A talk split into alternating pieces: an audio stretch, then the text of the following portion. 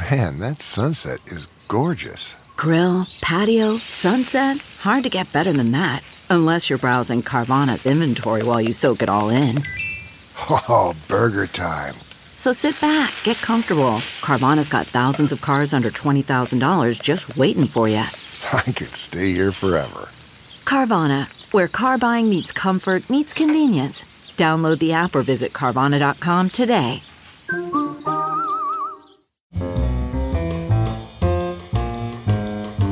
This is Merriam Webster's Word of the Day podcast for Wednesday, September 30th. Brought to you by the new Merriam Webster's Advanced Learners English Dictionary, designed for students and teachers of English as a second language.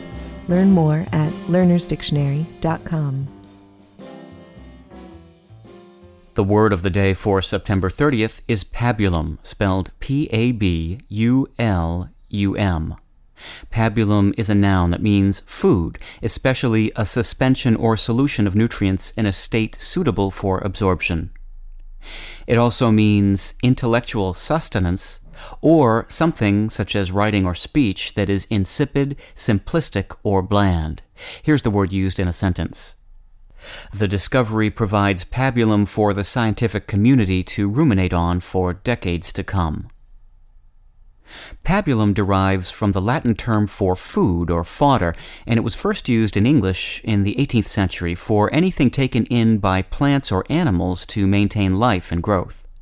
Within 30 years of its first appearance in English texts, it was also being used to refer to things so intellectually stimulating or nourishing that they could be considered food for thought.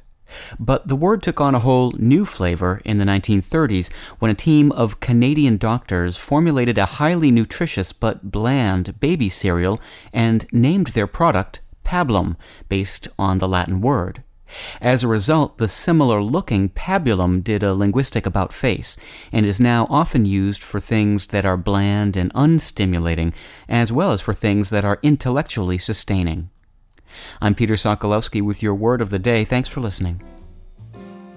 Visit the all new learnersdictionary.com, the ultimate online home for teachers and learners of English. A free online dictionary, audio pronunciations, custom study lists, and interactive exercises are available now at learnersdictionary.com.